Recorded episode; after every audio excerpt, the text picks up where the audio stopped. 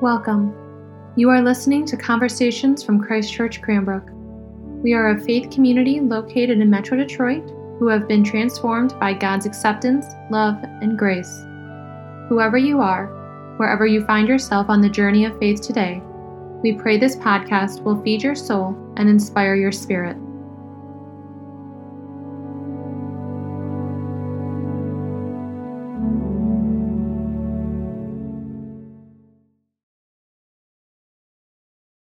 In the name of the loving, liberating, and life giving God, Amen.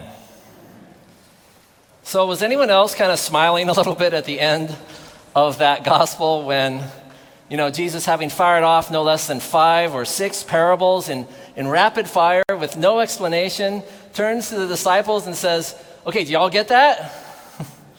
Understood? Everybody good? And they're like, Yes, crystal clear. It's kind of a funny exchange uh, when you think about it. For one, you know, the disciples, they're not really portrayed in the Gospels as being the sharpest tools in the shed. But also because parables really weren't intended to be understood, per se. The purpose of a parable isn't to provide information, but to provoke our imagination, to expand our thinking.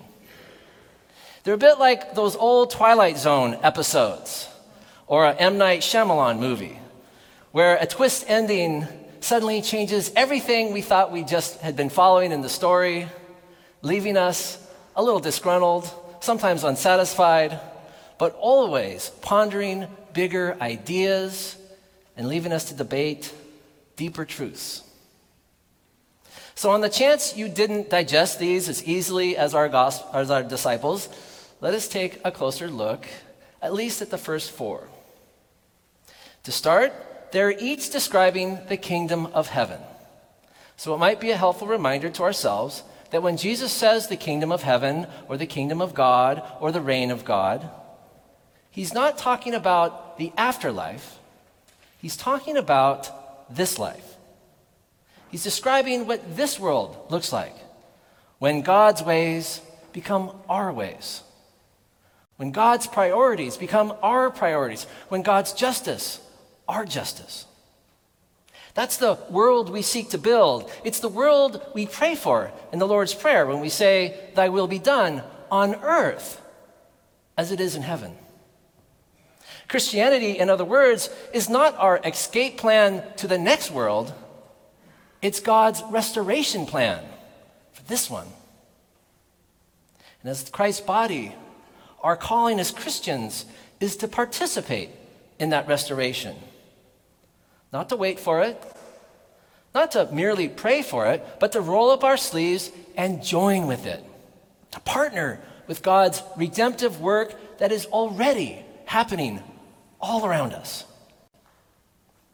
And so Jesus offers these parables to open our eyes, to open our imaginations, so we, we might see what this redemption looks like, so that we might recognize it when it's happening right under our nose and see the opportunities to join in. The kingdom of heaven, we are told, is like a tiny mustard seed that sprouts, not into some majestic and noble cedar tree, but into a notoriously invasive weed, creeping and crawling through the underbrush hated by farmers because once established, mustard plants can take over entire fields. They irritate the livestock, they get into their eyes, and they disrupt our carefully sown crops. Describing God's kingdom as a mustard seed to an ancient agrarian culture, it's like telling me, who spends way too much time and money trying to perfectly manicure his lawn, edging, weeding, watering. It's like saying to me, the kingdom of God is like that Bermuda grass that is driving you crazy, that no matter what you do, you can't seem to stamp it out, you can't seem to root it out, you can't seem to tear it out. It always comes back and it even gets bigger, it seems.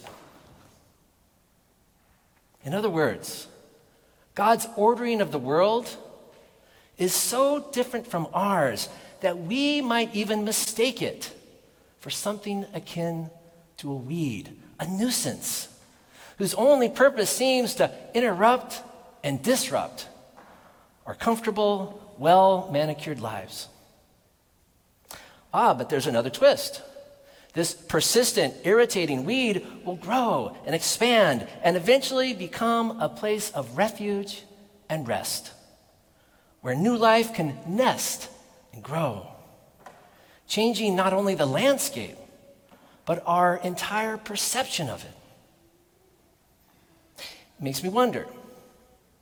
Perhaps the kingdom of God is like a seamstress at a department store, riding the bus home after a long day of work, when suddenly she's told she would need to give up her seat for a white person. To which she responds, No. And from that tiny seed, a simple two letter word, in spite of all their efforts to uproot her, despite all their efforts to arrest her, would spread and become a boycott, which would contribute to a national movement that would not only disrupt the well ordered system of segregation, change how we perceive one another and history along with it. The kingdom of heaven is like yeast, which without any effort on our part, hidden from our sight, in a process that might as well be magic to most of us, can leaven three measures of flour. Ah, but it turns out that three measures of flour in the ancient world is a lot of flour. According to our New Testament scholar and friend, A.J. Levine, it would make some 60 pounds of dough. Claire Cable at the 8 o'clock almost fell out of her chair when I said that. That's enough to make something like 60 or more loaves of bread. Suddenly, this story of a, of a woman quietly baking bread in her kitchen becomes an image of God's extravagant hospitality and wild abundance.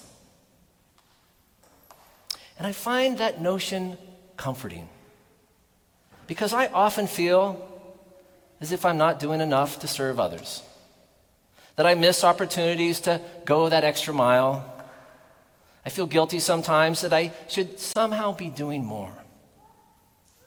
These parables remind me that while that may be true sometimes, it is also true that it is not all about me. I don't have to be the hero. I don't have to do it all. God doesn't need my grandiosity nor my need to be recognized. The Holy Spirit has a way of taking that small gift, my sometimes unseen, anonymous act of compassion, and doing more with it than I could ever dream. Here at the church, we are in the midst of a shoe drive, as Father Bill mentioned. And while ba- buying a pair of shoes, of shoes for a child in need, while that might seem like a small thing, think back to when you were a child, a little boy or a little girl, getting ready for school that first day. Can you remember what that was like? Not knowing who would be in your class? Would you make new friends? Would anybody sit with you? Would you get picked on because of what you were wearing? I came across the story of a teacher in California who noticed that one of her third graders was really struggling. So she made a point to keep an eye on him and soon noticed that his, he was wearing shoes that were easily two sizes too big. His mom couldn't afford new ones, and so he was wearing his brother's hand me downs. And during recess, the teacher noticed he would have trouble running and playing kickball because the shoes would literally slip right off his feet. And then other kids would laugh at him and point fingers at him. And eventually, he took to sitting on the sidelines, watching instead of playing. She also saw how it affected his mood in school. He sometimes got left out of group activities in class and sometimes sat alone at lunch. So she took it upon herself to buy him a new pair of shoes. She hid them in his locker, put a note on there so he knew that they were for him. And from the moment he put them on, his face lit up. His smile returned. He had a whole new sense of confidence. He showed them off to all the kids in class, and he started to play again. It was like he was a whole new person, not just on the playground, but in the classroom. Does that still sound like such a small act? Such a small gift? And do you think the Holy Spirit was done with it there? The potential ripples of that small act of compassion, that small trajectory change for that little boy, it strikes me as potentially limitless, as eternal, as Jesus would say. The next two parables about selling everything in order to obtain a greater treasure, they remind me of the story of the rich young man. Do you remember that one? That's the one about the wealthy man who comes to Jesus seeking the kingdom of God, and Jesus says, Sure, I just need you to do three things sell all your possessions, give the proceeds to the poor, and then follow me. And do you remember his response? He walks away. He walks away because his possessions, it turns out, actually owned him. The parables of the treasure seeker and the pearl merchant, they tell us the story of what it looks like when we say yes. And don't get caught up in that all or nothing language. Don't let that turn you off. Giving up our old life, letting go of our old ways to follow Jesus, it is the goal. But it's also a lifelong process, one that never ends one that's never complete, no matter how old we get, no matter what stage of life we may be in. Yes, the inspiration can feel like a lightning bolt sometimes, a sudden revelation. But how it plays out is often far more gradual. Giving up something here, letting go of something there, letting go of a distraction over there, putting a little more of our trust in God each time, and then in the process, slowly freeing us to take one more step forward toward the kingdom of God. No, what really strikes me about both of these stories is how neither character shows even a hint of remorse. Did you notice that? There's no begrudging, there's no guilt. No indication of some big sacrifice. In fact, they don't even hesitate. Having glimpsed the kingdom of God, they jump on it. They give up their life not out of obligation, we are told, but out of joy. It reminds me years ago when I was invited to join the staff of the cathedral, and I was pondering what it might be like for my life to give up my law practice and go to work for the church. So I went and talked to our canon liturgist. He had done just that a few years prior.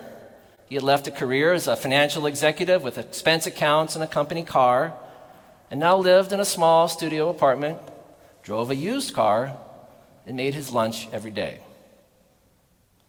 So I asked him, you know, Brooks, did you miss your old life? Was it hard to give that all up? And he said to me without any hesitation, Not for a second. Chris, I feel free. In fact, when I come in each day, I don't even feel like I'm at work. His life had come into such alignment. His passion for worship, his desire to serve, so perfectly overlapped in his life that any notion of sacrifice didn't even enter into it. What others saw as giving something up, he experienced as life giving. The burden had become easy. His yoke was now light. Perhaps you know of someone who's changed their path to follow more closely whatever God whatever call that God has placed on their life, on their heart. Chaz Kipp and his wife Kristen, who will we, we, we will be celebrating later today, have been packing up their house this very week as they prepare to do just that. Perhaps you too have had moments in your life when it feels out of alignment with what God has placed on your heart. Is the Holy Spirit nudging you in a new direction? Is the Holy Spirit persistently inviting you to disrupt your well ordered life in some way, big or small? Like the disciples in our gospel today, it is probably fair to say that none of us ever fully understand how the kingdom works, what it all means, what we should do, and how it will all play out. We talk about hearing and listening for the Holy Spirit and following the Holy Spirit's call in our life, and we pray about it, but it's not always clear. The path is rarely certain. Sometimes the best way to hear the Spirit is to experiment. Try it on. See if it bears fruit in your life and in the life of others around you. Perhaps that is what the disciples are saying yes to today. Not to fully understanding how it all works, but yes to the promise of God. Yes to the promise that Paul reminds us of in his letter to the Romans that God is for us. That no matter the path we take, no matter the path we fail to take, no matter the mistakes we make or the crazy things we try, may we do so without fear. Because nothing we do and nothing we fail to do can ever separate us from the love of God. Amen.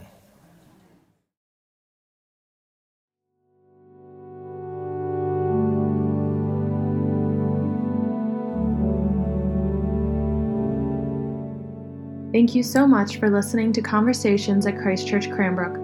To learn more about our mission, worship services, and learning opportunities, please visit us at christchurchcranbrook.org. You can find us on Facebook and Instagram at Christchurch Cranbrook. We look forward to you joining us again, and may God bless you now and always.